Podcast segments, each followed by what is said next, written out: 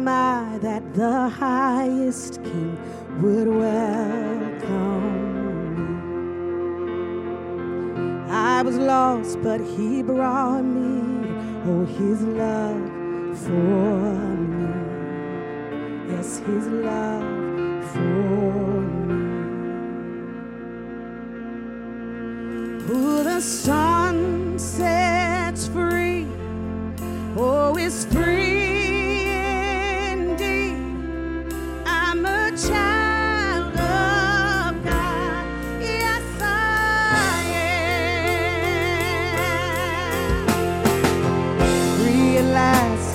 has ransomed me.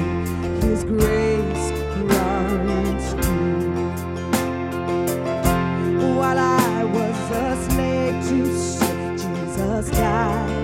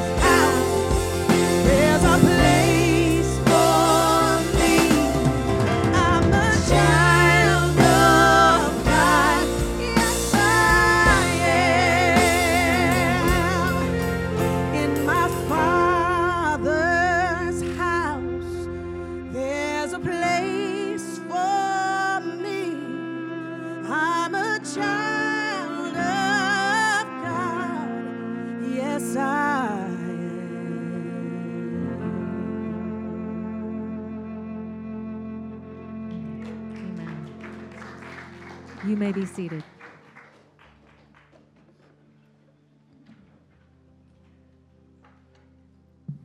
Let's pray. Dear Heavenly Father, we praise your holy name. I thank you so much for this day and for bringing us all here. I lift up each and every soul in this room as we prepare to listen and learn from your word. I pray all seeds sown today land on fertile soil. I pray our hearts are softened to, your, to you, Holy Spirit, that we are grieved when you are grieved, that we will not be calloused by the things of this world, but that we would instead be salt in the world as you commanded us to be. O King of the universe, forgive your people for how small we make you at times. I thank you so much for your patience and loving kindness. I ask for your wisdom to fill our minds and hearts as we live in the world surrounded by a culture that glorifies sin. Fill us with fire and zeal for you, but also fill us with love for the lost. Help us be the lights that will guide people to you through our unusual loving kindness, yet zeal and passion for your commandments. Fill us with strength to protect the most innocent among us. We praise you and thank you for what you're going to do as we eagerly await your return, dear Jesus. We love you, we worship you. In Jesus' name, amen. Morning, once again. Welcome to La Jolla Community Church. Thanks for joining us for worship today. Uh, just a couple of quick reminders. Chances are on your way inside, you should have received a bulletin. On the bulletin, we have a connect card and a prayer card.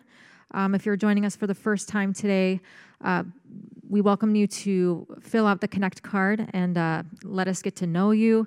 Um, also, if your your uh, contact information has changed, go ahead and fill out the connect card and help us stay in touch. It's also a great way to uh, stay updated with uh, things going on at the church. Now, on the other side, we have a prayer card says, Let us pray for you. Um, if you or anyone you know needs prayer, anything on your heart, uh, um, we please take a second, fill out the prayer card, and uh, our prayer team would love to pray for you over the week. And, um, and with that, I'd like to invite up Pastor Scott Schimmel. Lead us in a message. Thank you. Good morning, everybody. If you don't know me, I'm Scott. I'm the guy you're stuck with for the next 20 minutes or so.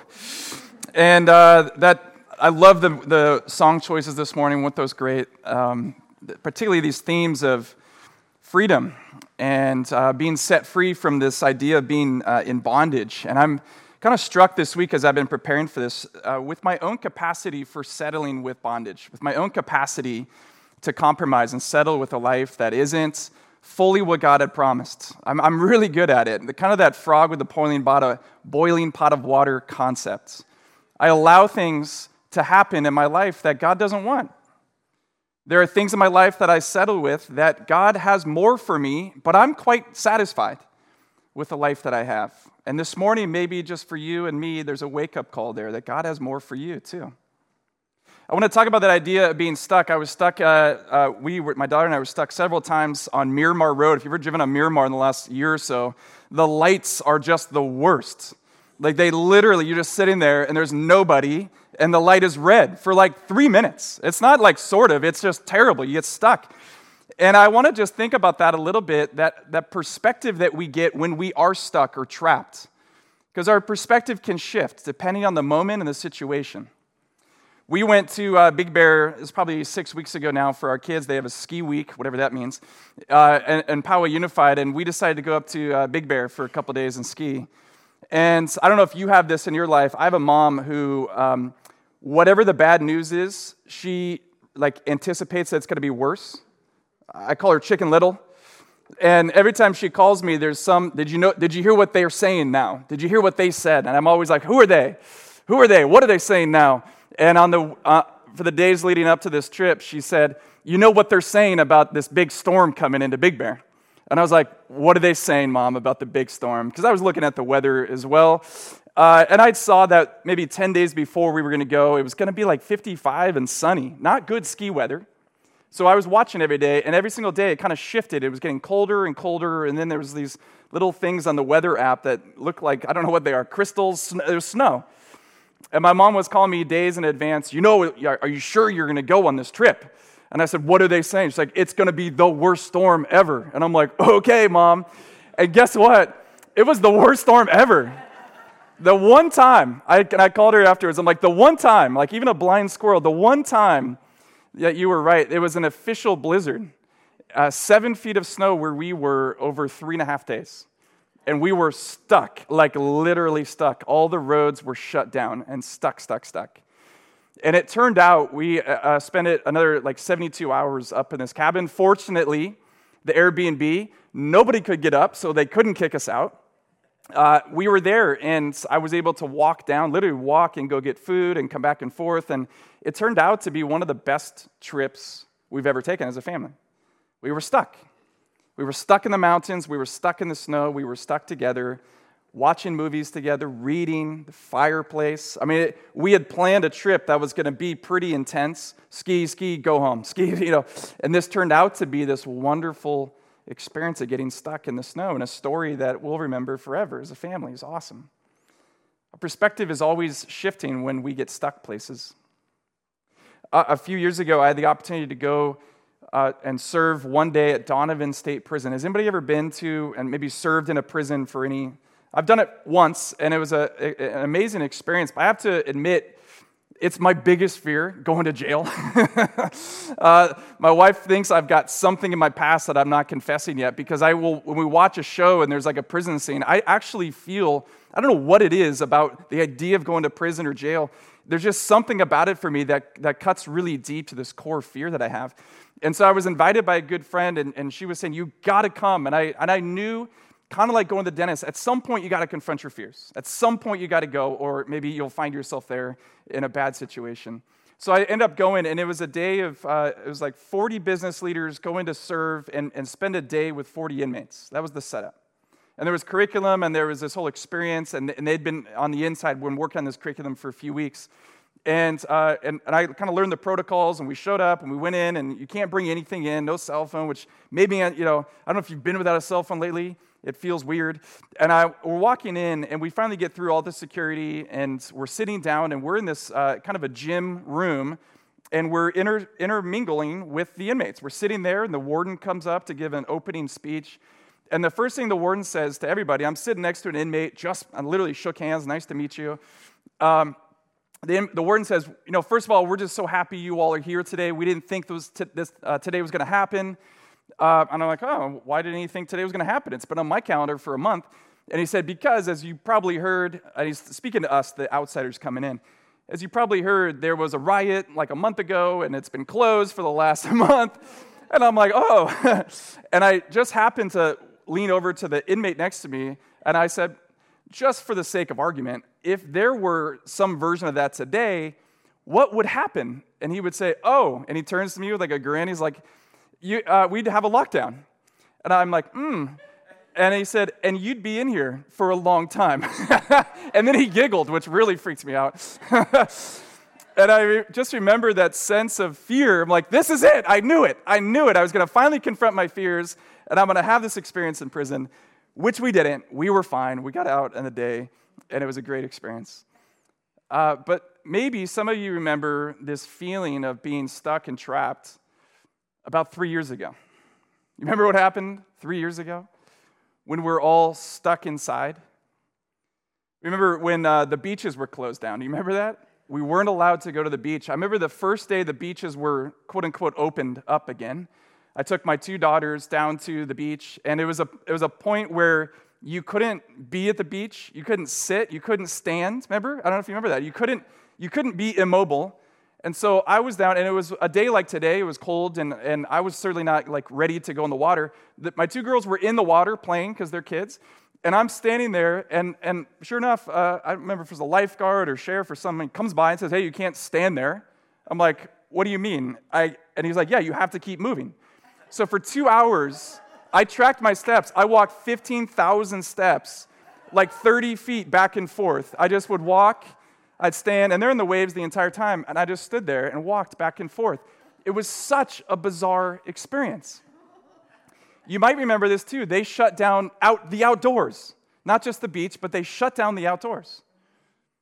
My son, in that beginning stage of quarantine and, and COVID, uh, got all of a sudden really into mountain biking. It was like the one thing that he could do. Baseball was shut down, and you couldn't go outside, no school. And he and his best friend in the neighborhood started to do mountain biking every day, sometimes all day. And we just let them go. We live in a neighborhood in Rancho Bernardo that is adjacent to Lake Hodges and this whole like San Diego Park. And just up the street from us is a trail, and you can go off for miles, a long time, long way. And he and his uh, friends, for a couple days, had kept taking up my shovels up to the top of the hill to a trail to build jumps. At least that's what they were saying. They're building jumps and my wife and I were like, whatever, as long as he's outside. I mean, that's great. That's great. And uh, it was like day three of, uh, of him going up there, and he wanted to show one of us, and I was doing a bunch of yard work. So he convinced his mom to go up and walk up the hill and go see these jumps that he had built. And it was like a couple days after they had said, like, the outdoors are shut down. You can't go outdoors. And uh, so they're up there, and I'm just doing yard work, and all of a sudden I hear, you know, I'm not really quite paying attention, but I, I see a couple cop cars go by zoom, zoom. Well, that's weird. Then I, you know, I, you finally realize, I finally realized there's a helicopter. I just hadn't, you know, been there for a couple minutes. I hadn't noticed it. And all of a sudden, I'm kind of like, I wonder if that's connected. And then I hear over the loudspeaker of the helicopter, ma'am, I mean, it's something like, ma'am, You need to return to your house immediately. And then I'm like, What is happening? And then I see my wife and my son like speed walking straight at the house. My wife's like, ashen face, like, What is happening? And somebody had called the cops because they saw people out on the trail and they sent cop cars and a police helicopter. I mean, talk about uh, Handmaid's Tale, like the end of the world. It was so bizarre. And it really rattled us for weeks. Like, what is happening? Where are we? Where does this end? And it was a time in my life and our lives, I'm sure for you too, we were thinking a lot about what does it feel like to be free? Very bizarre time that we're still kind of, I don't know about you, it's kind of, it's still percolating. There's still something there. But again, our capacity to go with the flow, our capacity to accept bondage, our, our capacity just to kind of not even really reflect on the ways in which we are enslaved is pretty significant. Last week was Easter, and this week starts a new series. And Steve invited me to come and speak and talk about this one particular verse that's a very, very familiar passage of Scripture. And you can throw it up on the screen. Uh, it's, it's a verse that's used in many different ways in libraries, in schools, in government. Uh, I want to read it in its entirety, and you'll certainly uh, uh, resonate with it or you'll recognize it. And it, it comes from in chapter 8 in, in the Gospel of John. And he says this To the Jews who had believed him, Jesus said, If you hold to my teaching, you really are my disciples. And here comes the key verse. Then you will know the truth, and the truth will set you free. It's a verse that we have talked about, we've read. It's literally etched into stone in public monuments. Our daughter, uh, our older daughter, eighth grader, just came back a couple nights ago from an eighth grade trip, the East Coast spring break trip with the school to DC and uh, New York and Gettysburg. And, and uh, she said, she sent a picture, and that was etched into, I don't know what monument, but it's there. The truth shall, shall set you free. We're going to talk about that verse and talk about these really, really big concepts of freedom and truth. And what does that mean? What is Jesus talking about? And I just want to say, kind of a spoiler alert, he didn't imagine when he said that, that that would be put on libraries. The idea that truth setting you free was not really his intention, this idea of truth in the sense of like knowing things. Really, he wasn't speaking about a set of facts at all. He wasn't talking about science. He wasn't talking about proving things. He wasn't talking about truth, maybe the way we typically talk about what's true. Because these days, what is true? Whose truth? Which truth? What are they saying? There's a lot of different complexity and layers to truth. And I know many of us in Christian churches, particularly, have a particular uh, uh, penchant for like, we want to know what's true with the truth of the gospel. And I want to also suggest, just for a few minutes, that what we're not talking about is a list of facts theologically. We're, Jesus wasn't talking about, like, if you know this, this, and that, therefore then. It really wasn't a formula. When he speaks of truth, he's actually talking about himself. And he can, you, you can uh, hear Jesus inter- use these big concepts, these big words, interchangeably almost, synonymous words truth and freedom, the way, the truth, and the life. These big, huge ideas, which on their own, if you want to define them, sure, certainly you can, but Jesus really was using different ways to re- uh, reflect and express who he was and get across this overall point. Wherever you want to access this, you want to think about the way? Sure, let's think about it that way. You're, you're a farmer and, and, and you've got a bunch of sheep. Well, I'm the gate. And if that helps you there, I'm, I'm the gate. If you want to think about truth, okay, if that's where you're coming from, more of a Greek idea, I'm the truth. I am the life. If that's the conversation you have there, this is me. Jesus was speaking to a, a group of people, Jewish, Jews particularly, that's who he's talking to in this particular passage, that believed that life was found and freedom was found in the study of the scriptures, the study of truth. Jesus actually addressed that in John chapter 5. He says, You search the scriptures because you think they give you eternal life. You search the scriptures because you think they give you eternal life. And here's what he said But the scriptures point to me. To the Jews who had believed him, Jesus said, If you hold to my teaching, you really are my disciples. There's a couple pieces there to unpack. When he said, to, If you hold to my teaching, the word that he used in the original language was the word that you've probably heard before in other phrases, other Bible verses. It was really if you abide, if you remain, if you dwell in my teaching. You might have heard that those phrases. Jesus says it in John 15. If you abide in me, I will abide in you. If you remain in me, if you dwell in me, whatever translation you're looking at, I will remain and dwell in you. When he talks about uh, believing in him, he's talking about not just this mental assent of facts and figures, he's talking about the, uh, the response that people give when they truly understand who he is. Uh, later on in, uh, in, the, in the Bible, in uh, Galatians chapter 5, uh, Paul t- really takes on the same concept of freedom, and he says this For you have been called to live in freedom, but don't use your freedom to satisfy your sinful nature. Instead, use your freedom to serve one another in love. The entire law can be summed up in this love your neighbor as yourself. And that's what I want to pick up on because I think that's what Jesus is getting at. If you hold to my teaching, that's, that's kind of the conditional promise. If you hold to my teaching, if you dwell in it, you really are my disciples. And disciples are different than a learner. A, a, a disciple in his concept is somebody that practices it, lives it, not just knows it and agrees with it or memorizes it. And that's the people that he was speaking to. A disciple was someone who follows and puts things to practice and put, puts things to use. This idea of freedom, I think, is something that we all long for. So, how do we get it? It's right here as Jesus talks about. If you hold to my teaching, what's my teaching? What are Jesus' teachings? A couple key things that we're just going to uh, kind of finish on today. Part of it is what Paul says love your neighbor as yourself. Jesus models and demonstrates what it looks like to draw near to people again and again through his life, his teaching, his life. He shows us what it looks like to draw near to people, to intentionally go towards people with love, compassion, grace, and truth. We see him over and over again drawing near. He's intentionally going to places and to people that we wouldn't go to.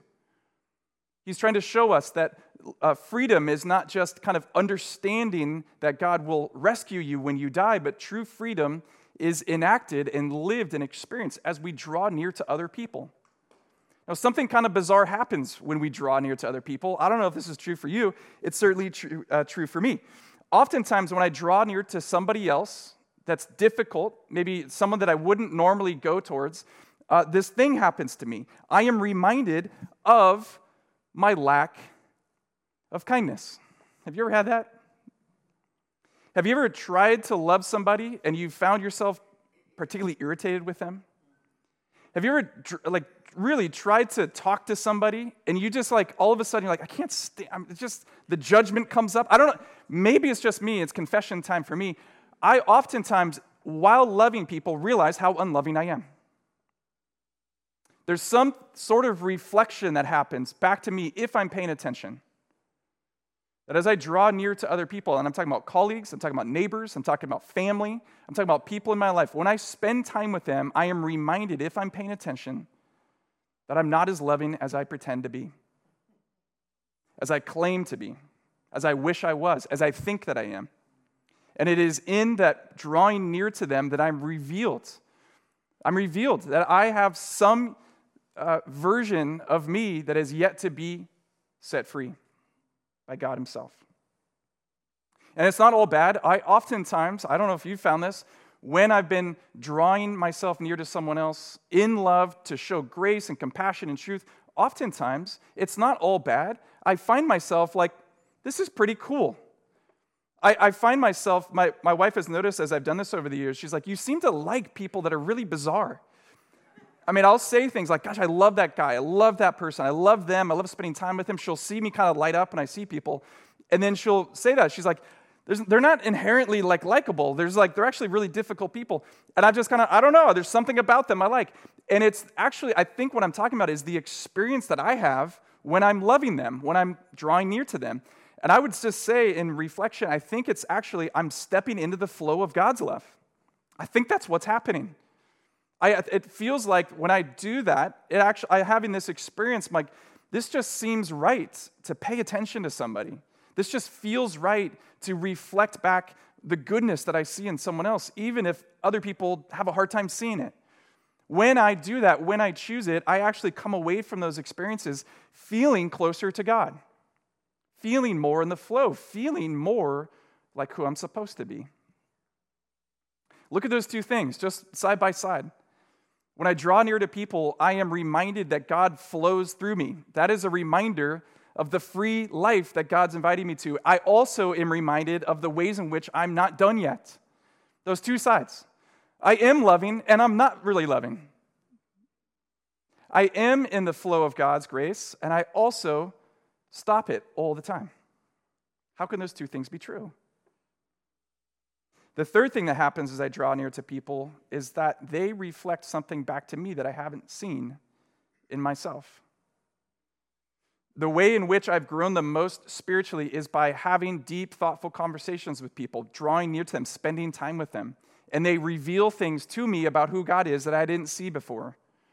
There's something about doing that that I'm reminded. Like, I've, I do not know if you've had that moment. I've had many where I think this is the way things ought to be in thoughtful conversation with people, doing life with people, there's these moments, they almost catch me by surprise, where I'm reminded and, and, and shown things about who God is in other people.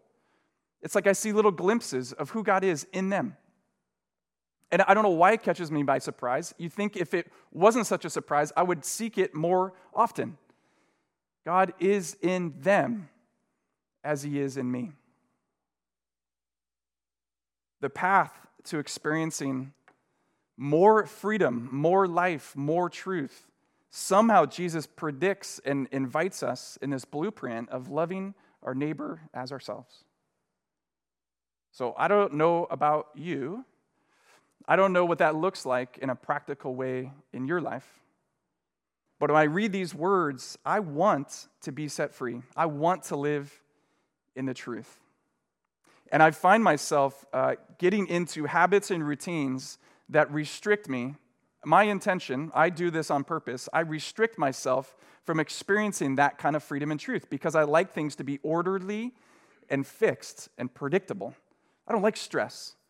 I don't like to talk to people sometimes. It's stressful.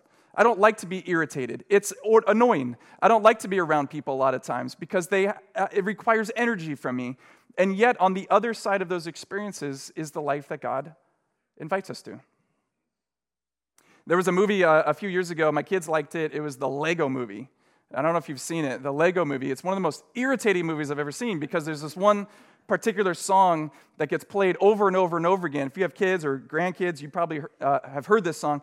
Everything is awesome. It's this song and, and, the, the overall scheme of this movie. It's kind of this like bizarre matrix world where you have to be happy all the time and everything is awesome. And this whole movie is kind of like a larger parable about um, how easy it is for all of us just to kind of settle with this version of awesomeness and happiness that really isn't awesome or happy. And it kind of gets, uh, it's a, I don't know, it's a profound movie, but the, the song's really annoying.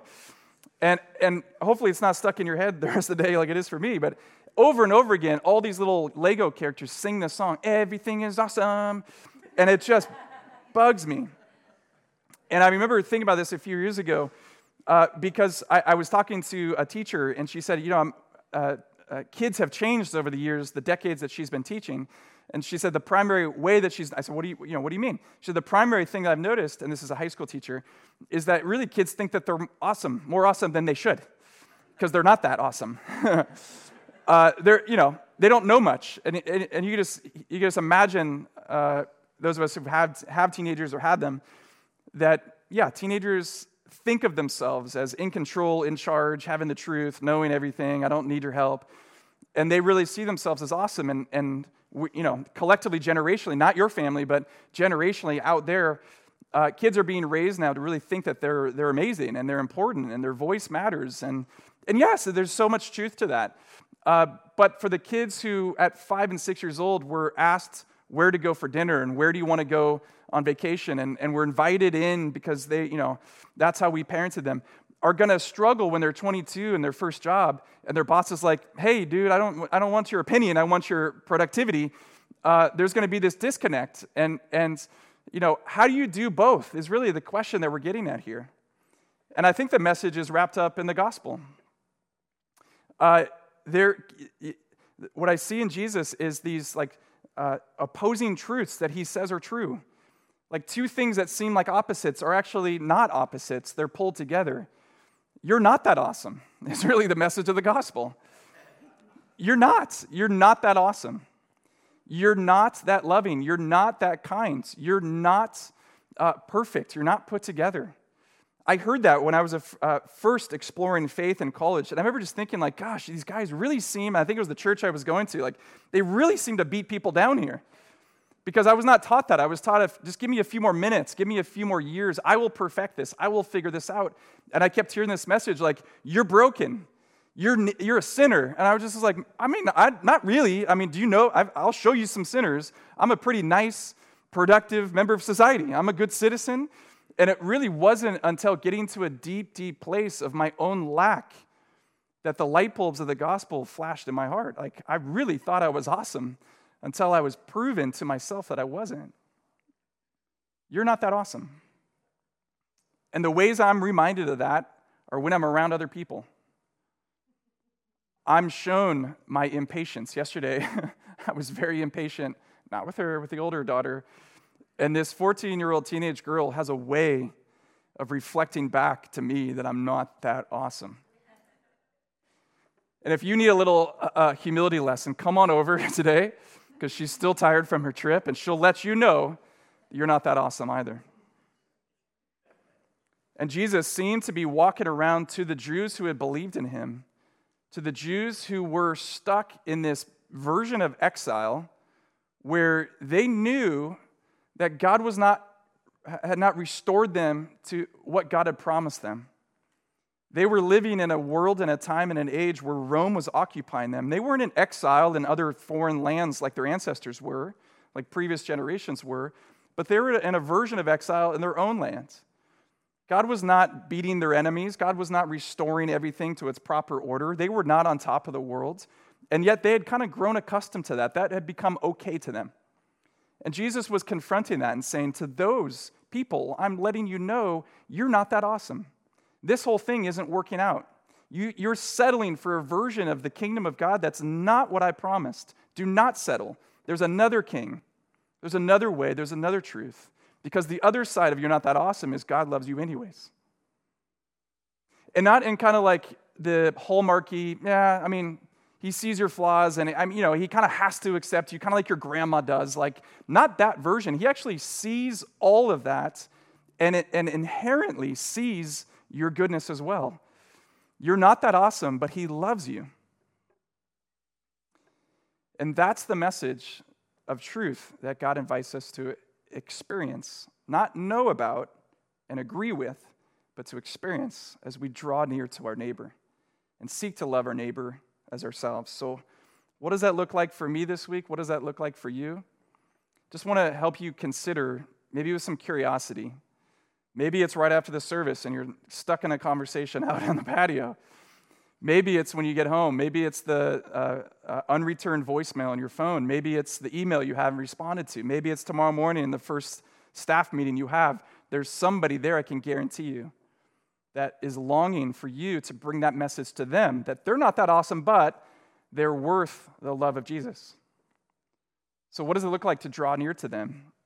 To be in the flow of God's love towards them, and to allow yourself to be used by His, by his goodness through you. Would you pray with me? God, we, uh, we are stuck in many ways, and yet you invite us into an experience of freedom with you you invite us to, an ex- to experience that our chains would be broken, that we would be freed. And I pray for some of us here, those of us who get kind of easily complacent, easy to um, accept the way things are, whether that's our families, our marriages, our relationships. Maybe we just kind of accepted these habits that are a part of our lives the spending habits, the drinking habits, the whatever they are, and, and just accepted that that's, that's life. God, I pray that you would shake us up, that you would show to us, reveal to us that there's something else for us, that there's uh, an invitation to break those chains, even the chains that we don't even know are there. And I also pray for us, God, that you would reveal the people this week that you want us to draw near, to love as ourselves, the way you have taught us to love, the way you've shown us how to love. Help us to move towards them and not be uh, afraid or ashamed when we recognize our own faults, our own um, uh, character flaws, but God, to see that as a gift, to see these people as teachers to us about who we are and who we're becoming in you.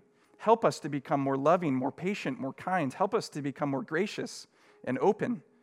Help us to see and walk into the freedom that you promised.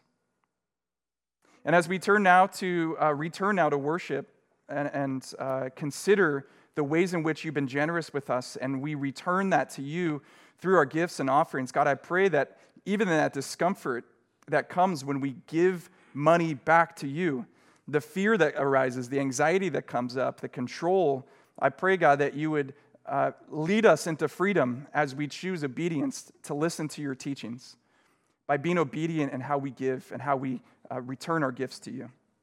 We pray this in your name.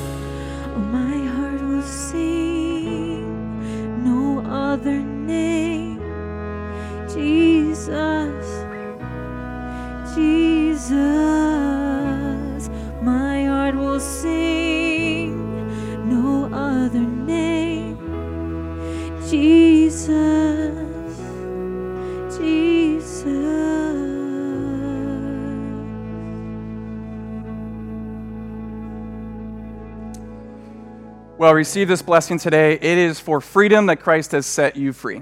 So do not allow yourself to be burdened again by the yoke of slavery.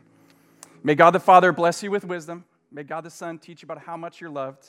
And may God the Spirit help you be more loving, more patient, and more kind. In the name of the Father, Son, Holy Spirit. Amen.